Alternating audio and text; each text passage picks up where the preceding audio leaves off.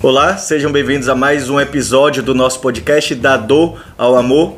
Eu sou o Dr. Vinícius Farani, estou aqui com meu querido amigo de sempre, Jarbas Serzósimo, para conversar com a nossa querida, simpaticíssima Flávia Gomes, advogada, mãe, administradora da Fundação Orlando Gomes e hoje vamos ter muito papo interessante por aí.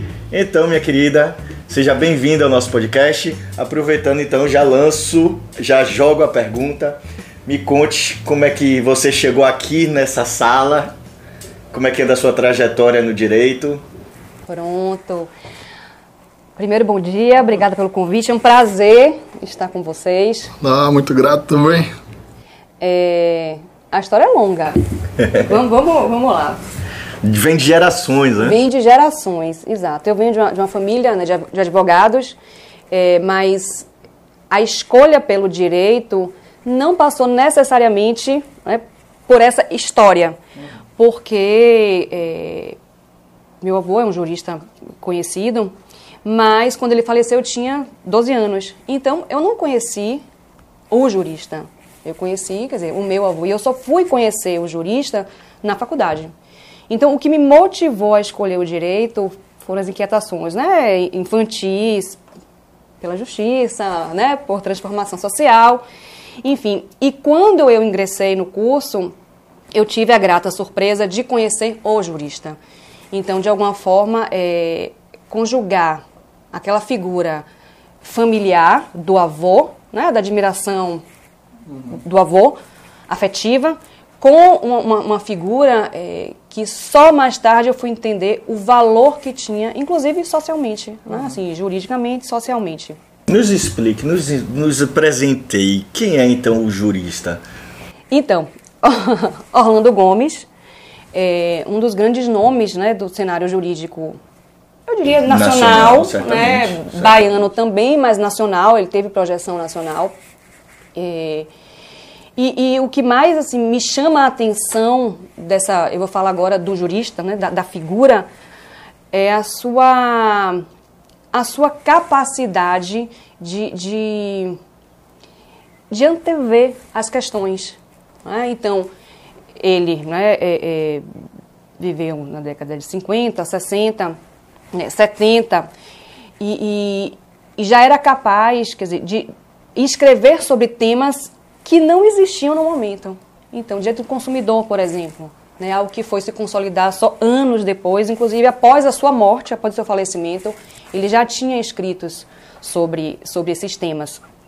É, com relação à família, por exemplo, a gente, se a gente for analisar né, a, a evolução da, da, família, a história né, da família tradicional, enfim, se a gente for até pensar o direito, né, o direito tradicional é, é se sustenta né, no tripé que a gente chama, se sustentava, no tripé família, eh, contrato e propriedade. Então, que família era essa? Então, a família tradicional né, brasileira. E ainda assim, é, ou seja, onde a mulher também tinha um papel é, né, tímido, não era. De submissão. Total. Inclusive, legal. Né? Então, é, é, na lei não era contemplado os direitos da mulher. A mulher era tida como incapaz. Então, dependia de uma autorização do marido. Então, essa incapacidade e essa condição da mulher né, na sociedade da época era algo que incomodava Orlando Gomes.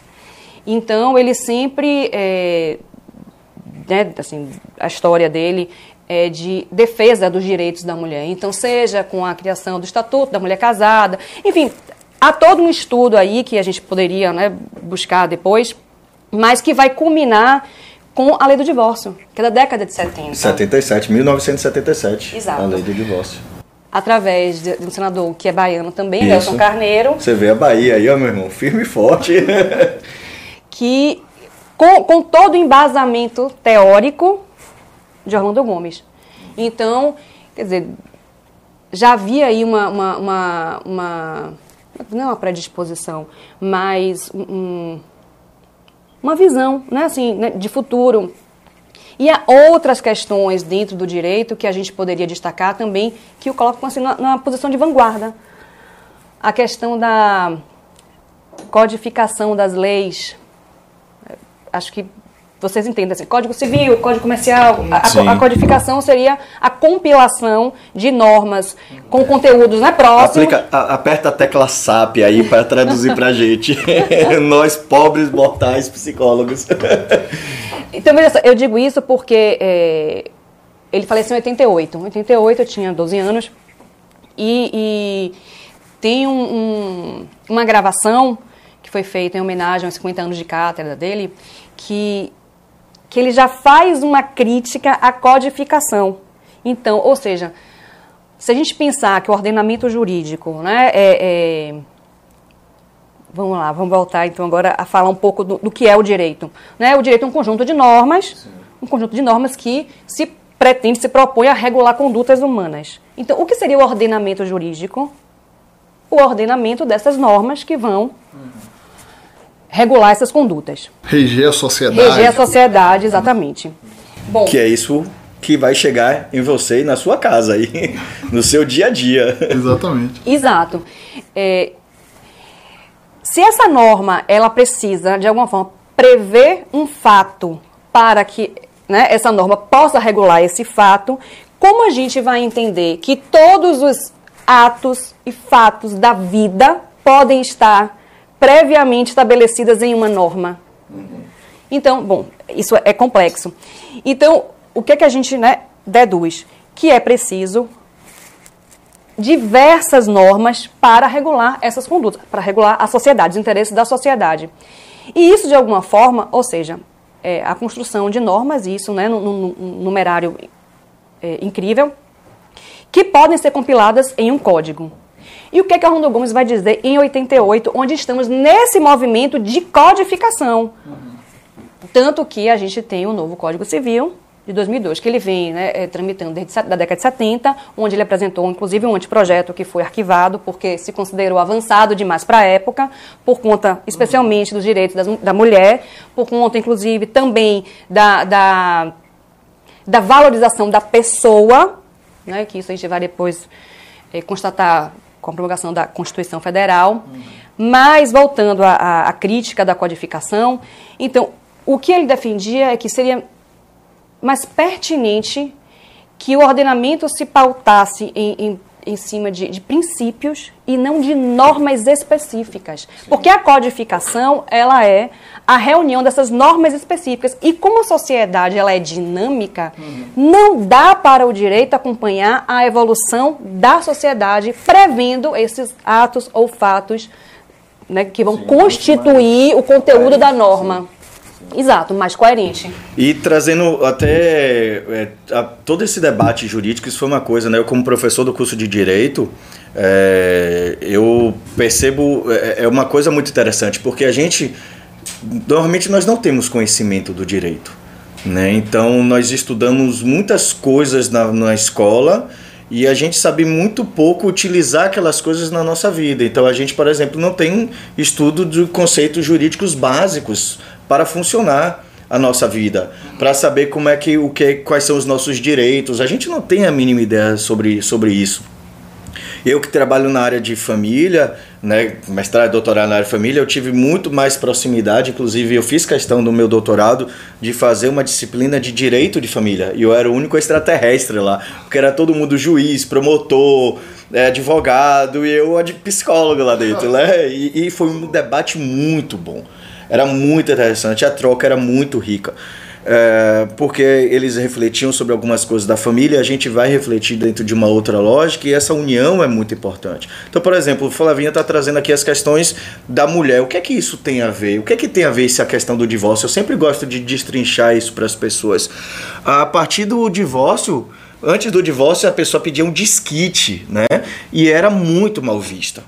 Né? Se apontava na rua mulher divorciada então a única coisa, se a mulher estivesse infeliz, se a mulher estivesse é, sofrendo maus tratos, eu gosto sempre de lembrar, falando aqui da Bahia, o direito, me perdoe se eu estiver errado, mas inclusive recentemente numa palestra no OAB eu fiz o mesmo comentário, o direito ele legalizava o estupro em uma condição, se ocorresse dentro da família, baseado no conceito de direitos e deveres como a mulher é incapaz, ela tinha que satisfazer o homem. Uhum. Então, aqui quando você vai lá em Léus, né, e pega a Gabriela, né, você tem um seriado aí que ficou famoso com o sujeito né, que virou uma piada nacional. Você vê como dentro da psicologia a gente vai analisar isso simbolicamente, o porquê se torna tão marcante, porque as pessoas se identificaram quando o coronel virava e dizia: "Deite-lhe que eu vou lhe usar". Se eu faço uso do corpo de uma pessoa sem o consentimento dela, se isso não for estupro, eu não sei o que é. Mas dentro da família era permitido isso.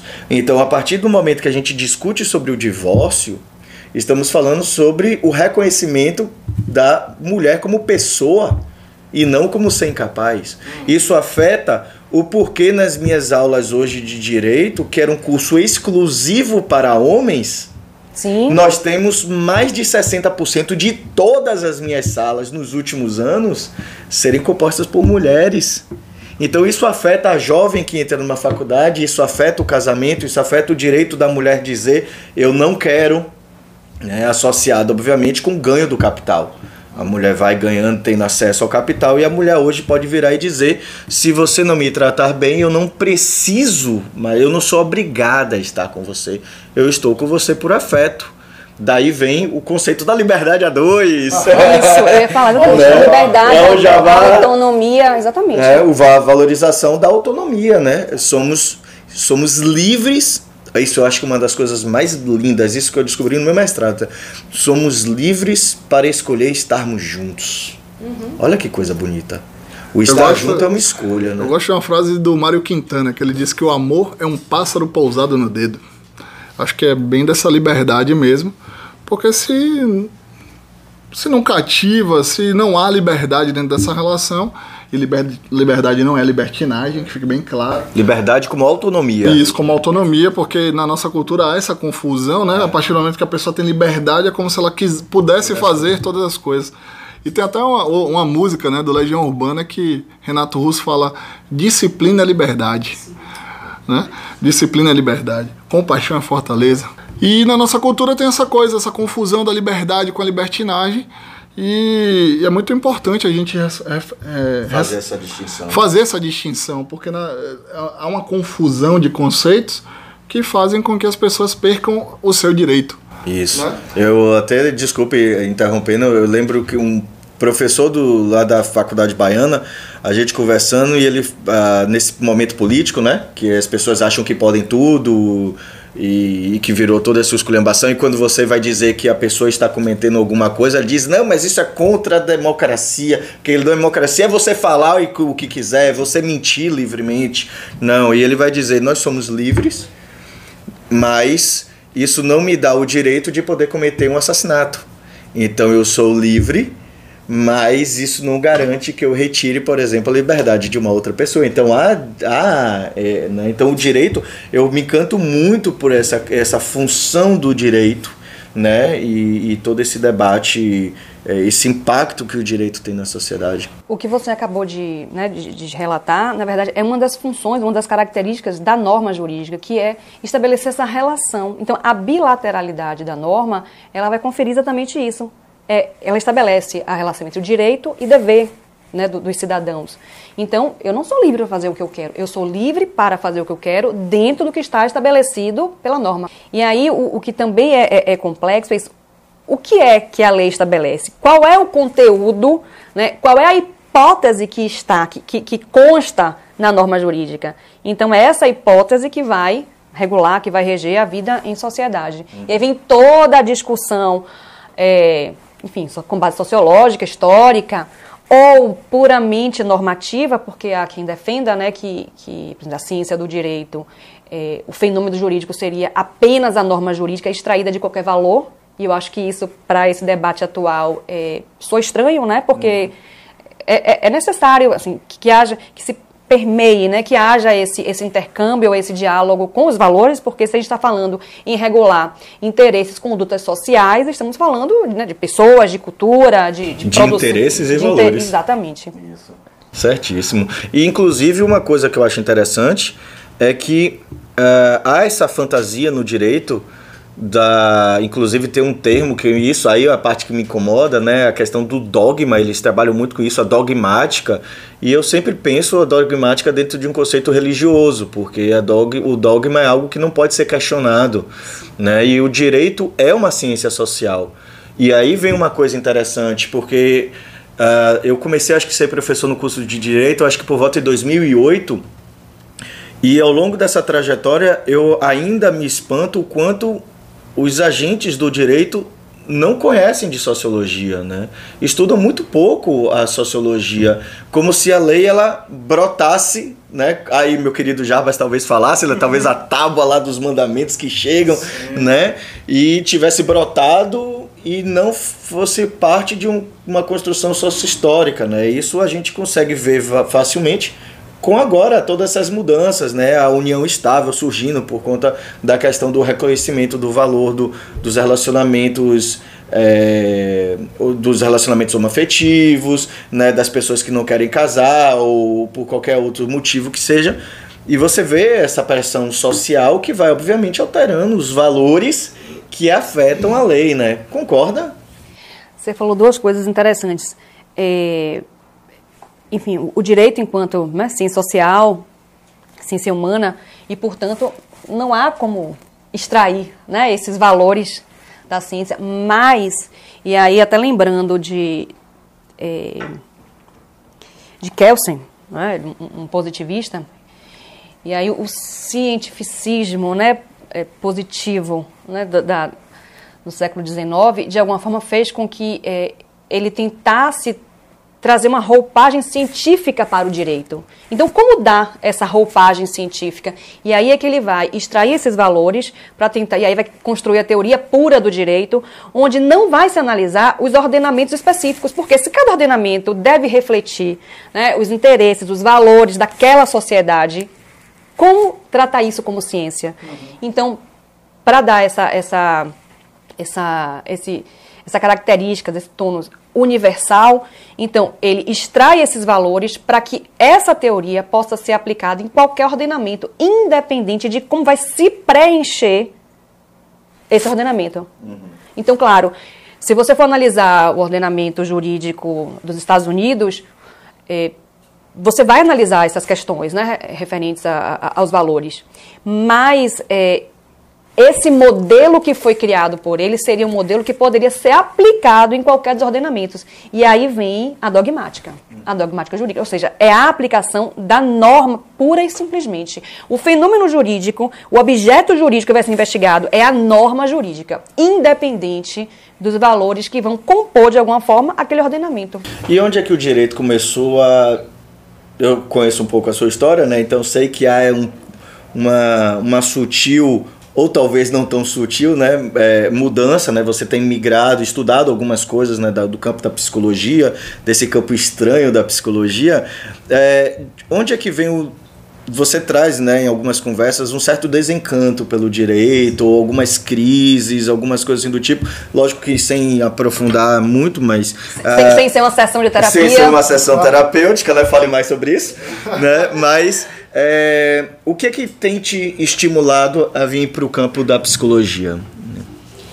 Bom, primeiro, aí vai ser a o segundo aspecto da sua fala anterior, que seria uma crítica ao ensino jurídico. Uhum. Que você colocou que desde 2008 você começou a dar aulas na, na em faculdade, no curso de Direito e que não entende como pessoas relacionadas ao direito não estudam sociologia. Então, essa crítica já existia desde a época de meu avô, que é, enfatizava a necessidade. Era um sujeito legal pra gente trazer pra cá, né? Estamos trazendo é, através de Flávio aqui e de toda a influência que ele tem sobre né, a mesma. Então, ele, ele escreveu sobre sociologia jurídica. Então, todas essas áreas do conhecimento afins são áreas que dialogam com o direito, mas que ao longo, né, assim, do, da, da, história foram deixadas de lado, foram perdendo a sua importância, e aí é a crítica ao ensino jurídico. Quando eu ingressei na, no curso, eu tive aula de filosofia, de sociologia, eu acho que hoje já não tem mais. Hoje a ênfase é muito mais as disciplinas dogmáticas do que as disciplinas né, que, que promovem reflexão, né, tidas como zetética, enfim. Então, a, é como se fosse a pragmática. Né? Então vamos aplicar. Uhum. Não vamos pensar sobre. Virou uma máquina, né? Como é que faz? Como é que aplica? Uma máquina jurídica. Exato. E aí, já agora respondendo a, a sua última pergunta com relação a, a isso, a, ao, a essa minha crise ou, ou, desencanto, passa um pouco por isso. É, não sei se é, é automação, não, mas é uma, uma, coisa fria. Eu acho que o direito não é para ser frio, não é, não é apenas dogmática. O direito está aí para servir os interesses sociais. E, e aí, no, num aspecto mais amplo, se a norma ela é produzida por pessoas para regular conduta de pessoas, quem são essas pessoas? Então vamos estudar essa pessoa no sentido amplo. Então, nesse caso, entraria, assim, para mim, o interesse também pela psicologia. É comportamento que o direito se propõe a regular? Então, a psicologia estuda comportamento humano. Então, eu acho que é, é muito importante haver esse diálogo entre o direito e a, e a psicologia e outras áreas também, filosofia, sociologia, porque eu não entendo isso, o direito como é, a letra fria da lei, né, assim, a mera aplicação da norma jurídica, apesar de entender esse movimento feito né, no século XIX para dar essa roupagem, é, caráter científico ao, ao direito. Mas, além dessa, dessa ideia mais genérica né, do ser humano como todo, uma área do, do duas áreas do, do direito, eh, particularmente, chamam a atenção e requer, requerem esse estreitamento, essa conversa mais íntima com, com a psicologia. O direito de família, uhum. né? Uhum. Por diversas questões, isso aqui a gente pode destrinchar mais. E uma área que, assim, mais recente do direito, já não é tão nova assim, mas se a gente pensar em termos de história nova, que é o biodireito. Então, o biodireito que vai também né, é, é, tratar de reprodução assistida, é, direitos transgênicos. Então, tudo isso que talvez hoje a gente aborde pelo lado mais constitucional, também é estudado e, e regulado, né, nessa, quer dizer, uma tentativa né, de, de regulamentar via o biodireito. Então, são áreas que, de alguma forma, demandam desse conhecimento mais, mais estreito, mais íntimo do ser humano e não simplesmente. Porque o que, o que me incomoda mesmo é como é que o legislador ele vai criar uma norma, criar uma regra específica para algo que ele não domina, que ele não conhece. Lembrei de, de um. Como se fosse um lugar de fala, por assim dizer, essa palavra está meio na moda, né? É, quando você fala ele não domina, é porque ele não vivencia aquilo, ele passa a ser só um, um interpretador das, das leis e pronto, aqui essa norma, essa conduta está perfeito, porque vai fazer a máquina social rodar perfeitamente e esquece dessa, dessa, dessa parte humana, né? Por assim dizer. Você, falou, humano. Você falou duas coisas. Por exemplo, quem vai criar a norma é o legislador, Não. mas tem o aplicador. Sim. que no caso o juiz. Sim. Então, veja, são pessoas também, então, o legislador, né? Uma pessoa que vai criar uma norma para ser aplicado por uma pessoa em pessoas. Uhum. Então, assim, que interesses são esses? Quando, claro, e aí a gente vai, não vai entrar aqui em política, uhum. mas claro que é, os legisladores em tese, né, vão representar interesses de grupos, uhum. deveria ser dessa forma, que não, não, não acontece, mas é, é, quando há, por exemplo, no caso do. Isso eu me lembrei porque eu, eu, eu estive presente na audiência pública lá em 2000 e. Eu não vou saber exatamente, 2000 e pouco, uhum. sobre a interrupção de gestação de fetos anencéfalos, da mulher né, que. É, houve uma audiência pública. Porque o legislador ia criar uma regra para regular algo que não sentia nem conhecimento.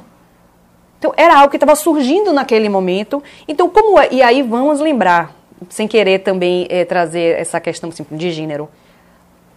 Legisladores, na sua maioria homens, que uhum. vão legislar sobre questões de, femininas. Sim. Então, e aqui não vou entrar né, em polêmica de, do debate, mas apenas para dizer, houve necessidade, e aí sim isso é um ganho da sociedade, quando há essas audiências públicas, porque a sociedade participa da discussão. Uhum. Não é uma criação imposta, não é um. Né, um vou, vou, pegar aqui como né, símbolo um homem uhum. que vai legislar sobre algo que não domina, que não tem conhecimento. Uhum.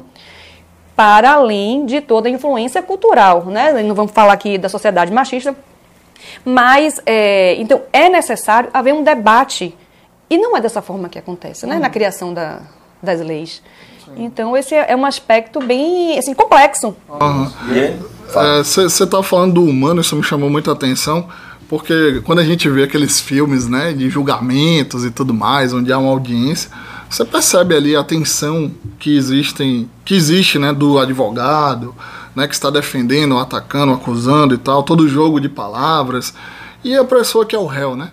É, se vendo numa situação onde ele está sendo julgado literalmente pela atitude dele, obviamente, e tudo que acontece ali. E para na vida real, né, eu já participei de uma audiência, calma, não fui processado por nada assim absurdo, na verdade foi uma falha do advogado que estava acusando meu pai, ele me pegou e botou no bolo. Meu pai de Jarber Serzósimo, o cara pegou Jarber Serzósimo Júnior e botou lá no meio.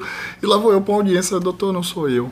Né? Eu estava ansiosíssimo, porque você já pensou se o cara me julga e não sei o quê, cheio de minhoca na cabeça, né?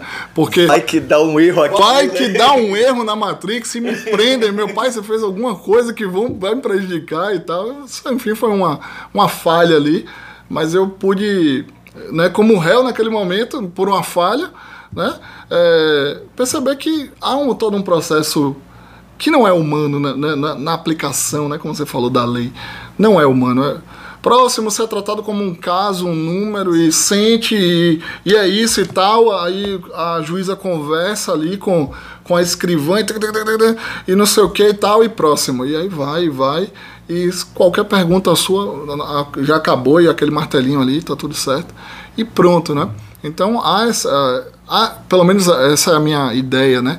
Que há, um, há, uma, há uma perda na, na, na, humanização do direito, na aplicação, por assim dizer, porque de certa forma também tem que ser uma máquina fria, né? Não dá pra. A gente, a gente romant, quer romantizar às vezes uma coisa que pode atrapalhar, atrapalhar o funcionamento, mas seria o ideal buscar um, um equilíbrio nesse sentido, né? E aí, talvez eu até tocaria num ponto, é, falando da pessoa do jurista, porque vocês acabam lidando com situações muito intensas emocionalmente, né? É, é, separações, assassinatos, é, é, pais ou filhos brigando com pais, é, sei lá, mesmo é, sucessões, né? Recentemente fiz parte de uma é, com a querida Rita Bonelli, beijão minha querida, espero que uma veja. Uma querida mesmo. É, foi uma fofa ali também.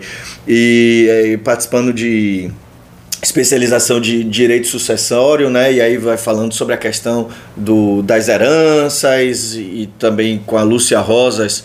É, beijos também, minha querida. a questão do, do direito de família, a mediação. Acho que a mediação dentro de tudo isso é uma evolução de todo esse processo, mas também como psicólogo, eu acompanho muito o sofrimento de vocês e que é uma coisa que vocês não falam. Vocês estão tão acostumados a viver na coisa fria que toda vez que eu começo a acompanhar um advogado no processo terapêutico, é, eu pergunto como é que você está sentindo. Nossa senhora, são alguns meses até ele começar a entender que existe afeto, uhum. né? Então, é verdade, esse ponto é sentimento, é você tá falando do quê? Onde é que tá isso lá? Qual é o inciso? Qual é o código que tem isso? Porque eu não sei do que você tá falando, né? É isso é algo que, que acaba afetando muito vocês, né?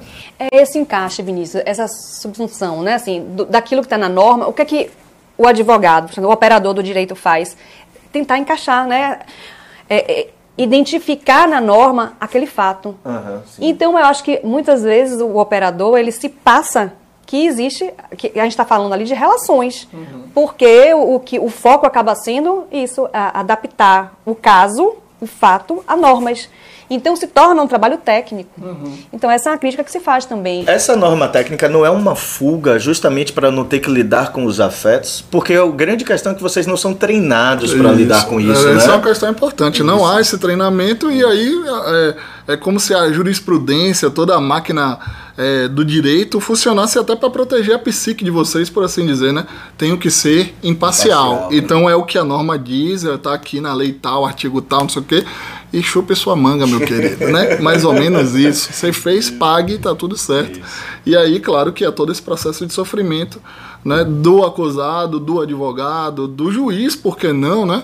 É, de que tá ali aplicando a lei, porque são pessoas cuidando de pessoas, colocando a sociedade para rodar essa máquina é, de forma a, harmônica, por assim dizer, onde se protege lados mais frágeis, que foram é, roubados, que foram danificados, que foram agredidos e por aí vai, né? Então... Ou, ou talvez até incluindo, já entrando um pouco mais na política, até a própria frustração por ver o, as, as reproduções do caos também, né? Uhum. A questão do, do, daquele sentimento daquela coisa que sempre tá lá lotando de problemas, né? Eu tenho um documentário, dica aí, recomendo que assistam muito, tá? Documentário Juízo, Jovens Infratores do Brasil, documentário belíssimo, vocês acham no YouTube, tá? É, então, é um documentário que fala muito sobre a questão do, do menor infrator, né? E aí você lidar com isso, aí tem a presença de uma juíza, um documentário que gera muita, muito confronto lá entre os alunos, é muito interessante, mas são vidas, né? E aí você vê histórias muito dramáticas ali dentro, né? E o juiz, você vê às vezes o incômodo, né? Às vezes até a raiva do, da própria pessoa vivenciando isso. E há, há, há, essa, há essa, essa separação do direito com o afeto, não é algo apenas com a lei, né? Mas é algo, inclusive, com o próprio jurista, né? Tipo, ele, ele abandona os, os afetos, né? É, aí seria também assim, um, um dos princípios, né? É, se prega assim, a neutralidade né, dessas pessoas, da, de quem, por exemplo, no caso do aplicador do, da, da, lei, do juiz. E aí vem essa questão: é possível ser neutro, imparcial? Quer dizer, não é. uhum. é. Então você tem uma bagagem também, né, assim, cultural, mas é, a sua bagagem também não pode influenciar na decisão, claro, desde, né? Claro. Você não pode fugir da, dos limites da lei. Mas é isso, é, é, é, encontrar o meio termo. E você tocou na mediação, talvez seja uma o que Jarbas é, questionou. A mediação hoje em dia é uma forma de talvez atenuar ou suavizar um pouco essa frieza da, da lei, né? E daí que eu assim, continuo, né, assim, batendo nessa tecla, a importância da, desse diálogo com a psicologia. Uhum. E ou com outras áreas também, né? uhum. né? Então, no caso da mediação, é, é, e principalmente na, é, em casos né, que, de família, de direito de família, é muito importante a participação de um mediador que não seja da área jurídica. Uhum. Porque são afetos. A gente Sim. esquece que essas relações são relações humanas, porque tem áreas que fica até mais fácil a gente entender essa frieza. Se você tratar, por exemplo, dinheiro tributário, você não, não, não, não são pessoas, relações humanas. Sim, sim, são números, né? Números.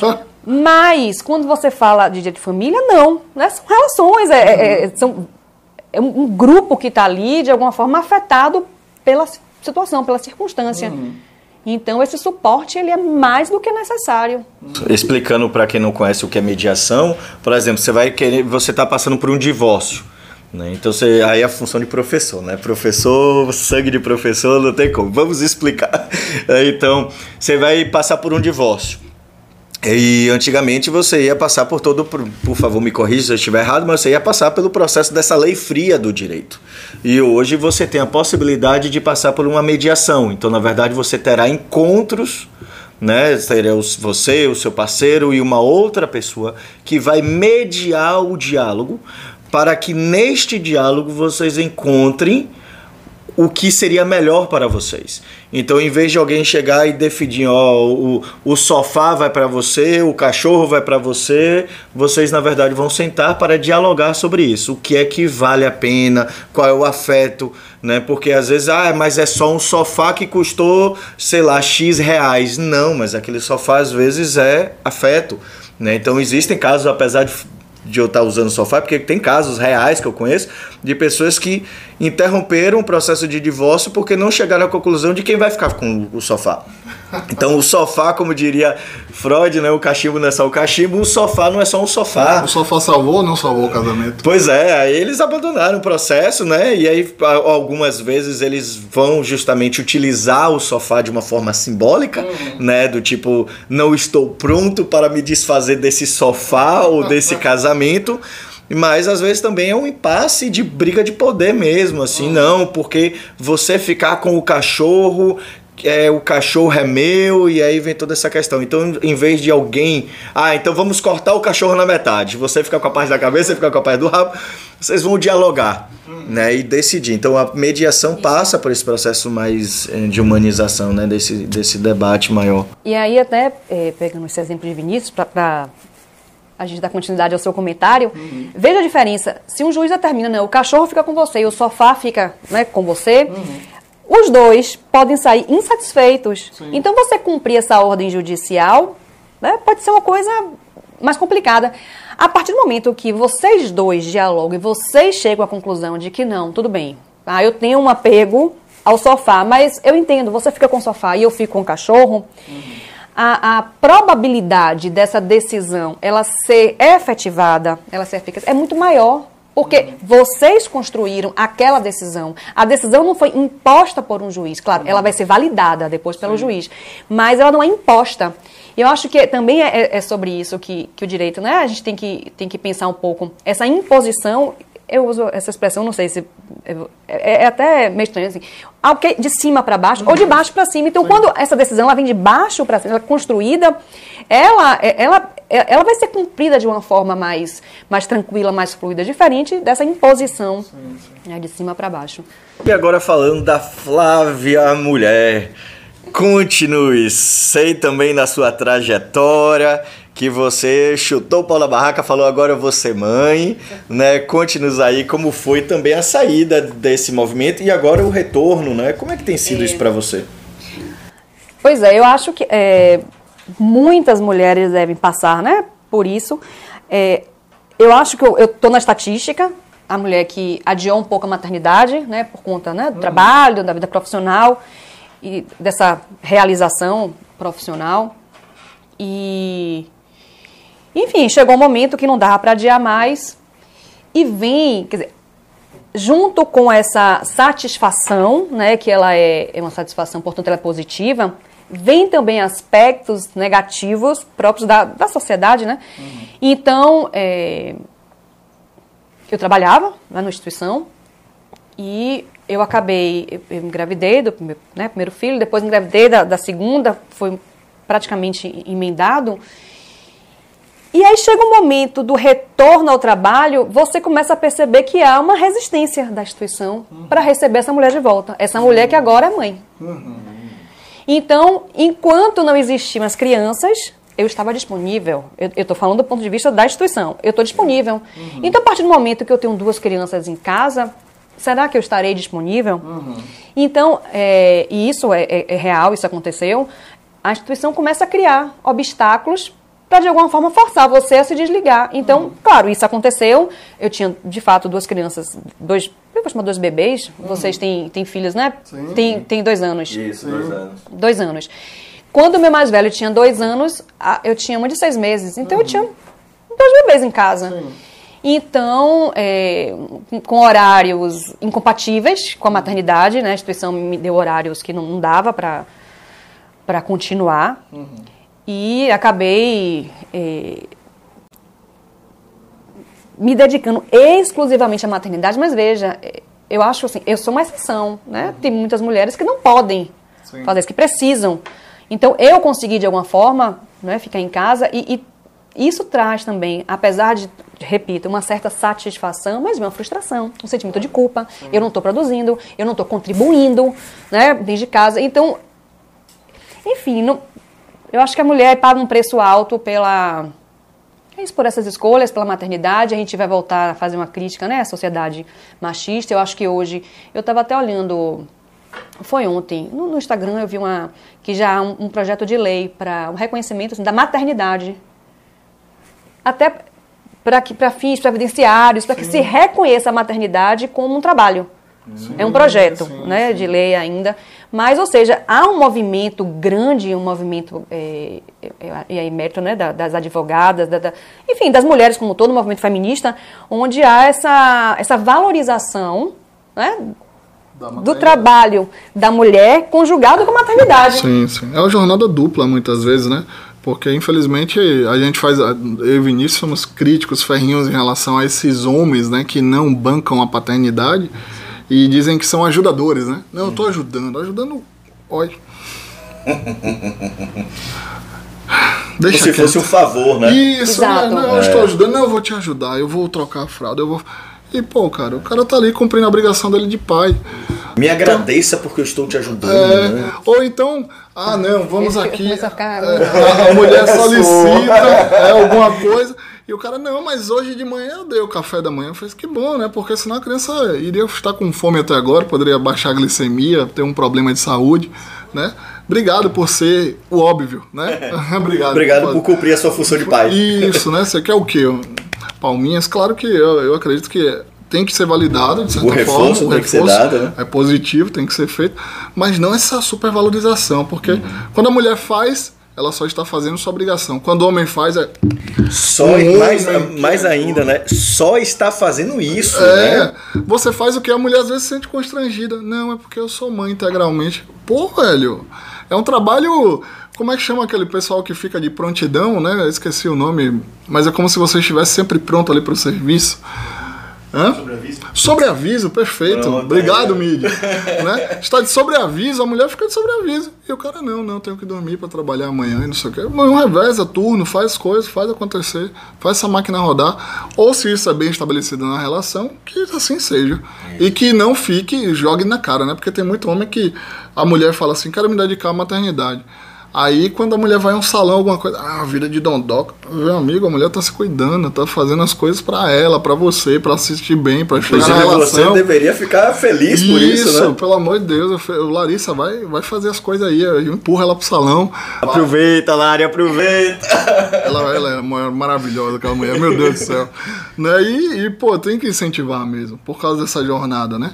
E aí também é todo um processo social também, quando a mulher, ela deixa a maternidade, eh, tem até um termo da Laura Gutman, né, que ela chama assim, nasce uma mãe, nasce uma culpa. E é um processo de culpa que a mulher tem em relação a voltar para o trabalho, porque as crianças estão ali, nossa, minha, meus filhos serão criados por uma babá, pela Netflix, e não sei o quê. E as pessoas olham, as pessoas cobram, mas aí tem também que ser isso, tem que ser aquilo, tem que ter um monte de coisa, né, Flávio?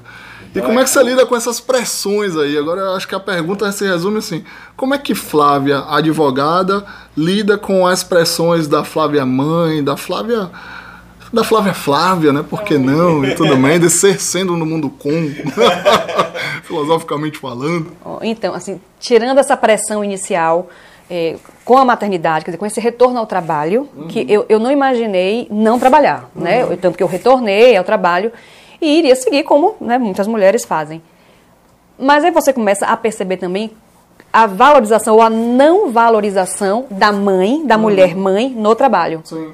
Né, instituições. Sim, sim. Bom, e aí com isso, passar, superada essa frustração inicial, porque foi, né, esse, como eu falei, sentimento de culpa, de inutilidade, enfim. Enquanto não existiam as crianças, eu, né, eu era super valorizada na instituição e de repente uhum eu sou colocada é, é, de lado, né, de escanteio. Bom, eu pude me dedicar, né, alguns anos a, a, aos meninos, o que foi muito bom.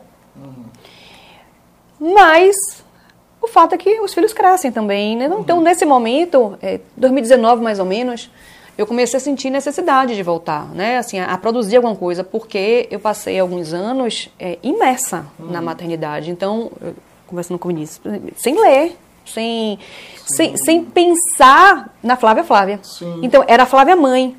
Então, é, é, eu acho que a gente é tomada por isso, de alguma forma. não E eu digo, eu fui tomada porque eu pude, porque uhum. tem mulheres que não podem, tem mulheres que precisam retornar e, de alguma forma, vão, vão canalizar aí essa, essa energia para o trabalho. Sim. Então, nesse momento, eu fiquei imersa né, na maternidade e com o crescimento dos meninos, você começa a sentir vontade. Então, comecei a voltar. Uhum. Inicialmente, naquela né, coisa bem embrionária, Clube do Líbano. Sim. Então você começa a retomar as atividades sociais, uhum. né, intelectuais, e, enfim, tô, tô nesse processo, tô nessa jornada. E como é? Tem uma culpa de vez em quando, assim, diante da, do ah, eu em vez de estar lendo aqui, eu poderia estar isso, eu poderia. Sabe aquela culpa de Oscar Schindler, quando chega no final do, da lista de Schindler, né? Que ele pega o anel e tira, nossa, esse anel poderiam ter comprado quantos, né? Falando dos judeus que eles poderiam ter salvado. Porque é, há essa demanda social, mas a gente existe na relação, falando bem de psicologia, né? A gente existe na relação. E na relação mãe-filho, quando um filho falha a sociedade cobra a, a mãe, né? Cadê a mãe desse menino aqui, pela mãe? Cadê o pai dessa criança que não tá vendo? Geralmente é a mãe, né? Não falo nunca do pai, né? Como assim? E aqui no consultório eu percebo muito isso, né? A culpa materna, né? Quando algum adolescente chega e no momento de transgressão ele experimenta algum tipo de substância psicoativa, drogas mesmo, né? E aí a mãe, meu Deus, onde eu errei, onde, onde foi que não sei o que, será que eu trabalhei muito, será que eu isso, será que... E volta uma epopeia, né? Aquela culpa hum, louca, encegueirada mesmo, de tentar entender é, esse, esse, momento do filho como se ela fosse responsável daquilo. Né? O problema é que é, tem, um, tem um, um jogo de culpa, né? Talvez é, nasce a mãe, nasce a culpa, né? Mas de várias esferas, né? Porque é, pelo que Flávia trouxe, Inclusive trouxe... o filho, né? Que, é, que cobra. Você Sim. sai, você foi para aula, é. ou você tá lendo muito. Então até o filho que é mais velho, que hoje né, não me demanda em alguns aspectos, mas ele é capaz de, de me apontar uhum. algumas coisas. Isso. E por outro lado, o mercado e a sociedade também vai dizer: ah, mas você é só mãe, aí vem a culpa porque está fora. Então é a culpa porque está fora é, e a culpa porque está dentro. Né? Então não há um, uma escapatória para essa. Em conversas na escola com os meninos menores, né? Que eu não trabalhava. Sim, você faz o quê? Aí você respira e vai dizer o quê? Você faz faço fotossíntese. é, porque a pessoa é inútil, né? Porque é mãe. Faz fotossíntese, né? elabora a seiva bruta e elaborada. Né? Transforma água em energia para fazer frutos. Aqui, ó, dois. Fantástico, é, né? Dá vontade de dizer assim, uns absurdos, né? Porque, meu Deus do céu, desculpe, né? É que eu pego ar. Eu sou taurino, então, né? Mas você é, já me botou numa crise aqui ó, zodíaca, mas estamos resolvendo isso. oh, Deus, mas é isso, é, é isso, é cobrança Sim. o tempo inteiro, é. o tempo inteiro. E aí, é, como é que a gente pode mudar um pouco essa essa situação? Aí vou voltar um pouco para o direito, que às vezes é, para você mudar o comportamento, uhum. precisa de uma norma impondo algo, e isso também e aí eu me lembrei, vou interromper o raciocínio da, do diálogo, assim, da a cultura, né? Como a cultura entra na psique, qual, qual é essa relação que existe, porque uma das funções do, do né, da norma, do direito, também é essa. Então, eu posso modificar uhum. é, o comportamento humano, uma vez que os valores daquela sociedade também elas vão se alternando, elas uhum. vão evoluindo. Então, esse projeto de lei que vai assegurar que visa assegurar né, a maternidade enquanto um trabalho, um reconhecimento da maternidade, é uma forma de modificação, assim, uhum. da, da, forma de pensar sobre o papel da maternidade. Então, quer dizer, é preciso que uma lei venha estabelecer algo para que se modifique esse algo. Uhum. Então, aí vem também, quer dizer, o que eu fiz uma crítica inicial, é essa imposição de cima para baixo, mas que essa imposição, de alguma forma, vai fazer, vai, vai ter como reflexo uma mudança de comportamento. Uhum. Então, mesmo que eu não aceite, eu serei obrigada, pelo menos, a me comportar, ou atender aos ditames né, legais, uhum. porque se eu não atendo, eu vou sofrer uma punição, isso, uma sanção. Isso. É, nesse ponto, isso é sempre importante, né? Eu, eu, lembro aqui algumas das leis que afetaram bem recentemente, né? Então você tem a questão da lei do divórcio, 1977, você tem a lei da palmada, 2014, se eu não me engano, sim, sim, né? Sim. Você tem a lei Maria da Penha, que também é de 2014. Então há essa imposição também do direito que afeta justamente né, o, o funcionamento. E isso obriga a pessoa a repensar a sua prática. Exato. Né? Então, há essa, essa inter-relação. Todos nós somos. É, a nossa vida como pessoa, nós somos sujeitos públicos e privados ao mesmo tempo. Né? Porque o mesmo sujeito que está dentro de uma casa, que tem uma subjetividade, é a mesma pessoa que está também dentro de um contexto social, dentro de uma cultura e dentro de uma lei. E essa interconexão é que faz a gente repensar os nossos valores, repensar as nossas práticas, repensar né, quais são os atos, o que, o que me é permitido, o que não é. Então isso, por exemplo, afeta diretamente o que é ser homem. Né? Porque a partir do momento que eu sei que agora eu não posso mais bater numa mulher, aí eu começo a entender de que o homem eu uhum. também não posso tudo como, como me foi vendido, uhum. né? Então essa ideia de que não, o homem pode tudo, a mulher tem que aceitar, né? Você vai ter que engolir isso, né? E aí vem toda a questão da, da né? verdadeira família é, de bem, a família brasileira, que me arrepio quando eu ouço isso, né? A família de bem brasileira, pelos dados do IBGE, ela é composta pelo homem, a mulher, os filhos e as amantes. É, porque a cada uma é, é, praticamente um a um. Ou é, o último dado, se eu não me engano, fica quase um a um. Por favor, eu vou checar esses dados depois. Mas para cada família tradicional, você tem uma família não tradicional ou mais. Eu acho que era dois terços que são famílias monoparentais, que é o termo técnico que a gente utiliza, que são famílias chefiadas por apenas uma pessoa, que normalmente é uma mulher. Recentemente, eh, quer dizer, recentemente, né? Com pandemia a gente conta de pelo menos dois anos aí para trás. É tudo dois anos, apaga dois anos, volta. Então, recentemente, antes da pandemia. É, é, é bem por aí. Né? Eu participando de uma palestra com o Cristiano Chaves e ele trazendo muito essa questão do, do direito da amante justamente no sentido de que quando a gente pensa em amante, muitas vezes você pensa aquela mulher que vai roubar a família. E nem sempre é o caso. Você Exato. tem às vezes o sujeito que ele trabalha no interior Exato. e aí ele tem uma constitui uma família no interior, uma mulher que não tem conhecimento da outra, da família, da família original. Uhum. E aí o sujeito constitui uma casa, constitui família, constitui um longo período. Rotina com os rotina, filhos. Rotina com né? tudo mais. E de repente esse sujeito morre e aí a herança toda vai para a primeira esposa e a outra que não tinha a mínima ideia de que era amante. Fica desamparada. Né? Ela fica completamente desamparada, né? Então há esse debate complexo, né? Interessante que recentemente o direito está levantando, mas é justamente essa questão da, como a gente está falando, né? Da, da família de bem, né, dessa, dessa questão e a gente hoje o direito ele vai estabelecendo algumas normas né, e essas normas vão afetando justamente esse homem que vai pensar tá tudo bem eu sou um sujeito livre mas até onde vai a minha liberdade dentro disso tudo né Exato.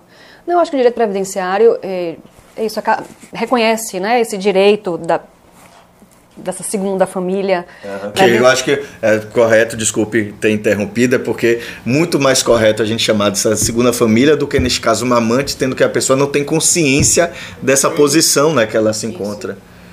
Mas é isso, é importante é, também assegurar né, direitos, garantias a essa segunda família. Uhum. Então, mais uma vez, é isso, é, é, a sociedade, porque é um valor da sociedade. Uhum. A gente, moralmente, você pode condenar, mas uhum.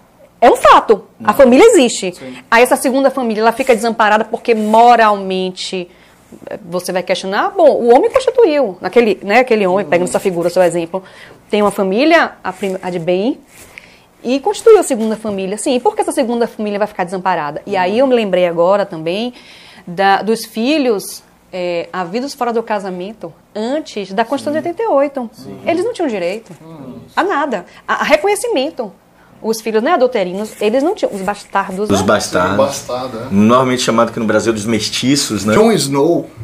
Pois é, exato, exato, exato. Pegou a referência? É. Exato. É, depois o cara virou rei lá. É. Já dei spoiler aí. Já dei spoiler, não, está ah, final Vocês se dão conta de que apenas em 88 esses filhos foram equiparados aos filhos legítimos? Isso, isso é, é, uma, assim, é gritante, isso é um absurdo. E isso é histórico, aí vem a importância do estudar história, isso. sociologia, né? O direito também combate a questão do, do adoção à brasileira, que está muito associado a isso também, por exemplo, o que é a adoção à brasileira? Pegar para criar. Isso. Né? Ah, eu vou pegar para criar. Você tem filho demais, me dê um filho aí. Só que esse pegar para criar ainda faz parte do processo escravista, uhum. porque essa criança ela não é tratada como um filho.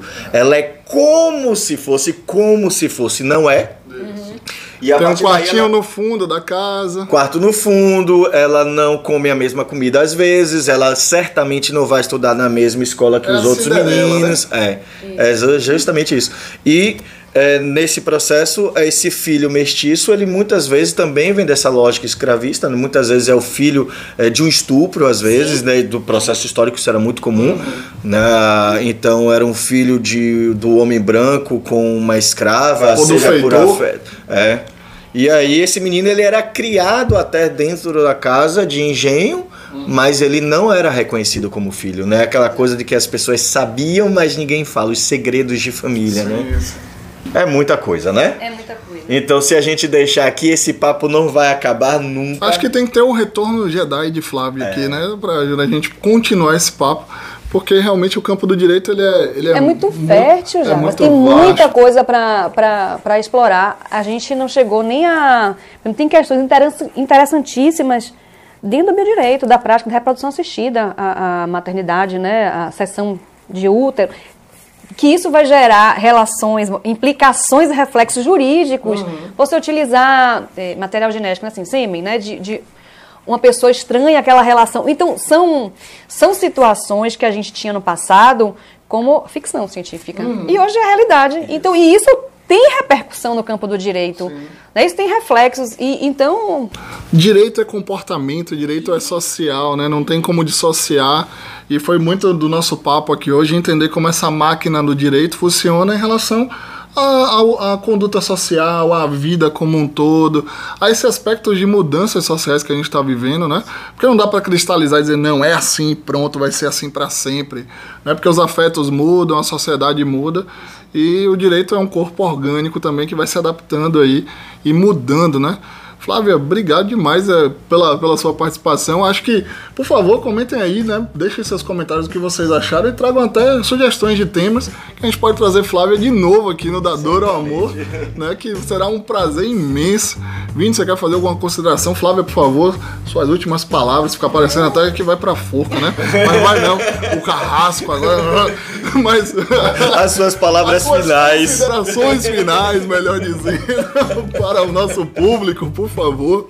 Não, agora chegando. A gente começou da dor, agora é só amor. Não, eu quero agradecer a, a, manhã super prazerosa, esse bate-papo super enriquecedor. E é isso, agradecer a vocês dois. Obrigado. Ótimo, seja bem-vinda ao nosso podcast, que retorne outras vezes. Por favor. E é isso aí, gente. Obrigado. Hoje o tema foi. Você viu que falamos de maternidade, trabalho, direito, psicologia. O Dador ao Amor é isso, né? É um pouco de cada coisa, trazendo profundidade sempre ao nosso público aí. Por favor, deixem nos comentários o que vocês acharam aí. Compartilhe com o máximo de pessoas que você puder. Se inscreva no canal. Um abraço e até a próxima.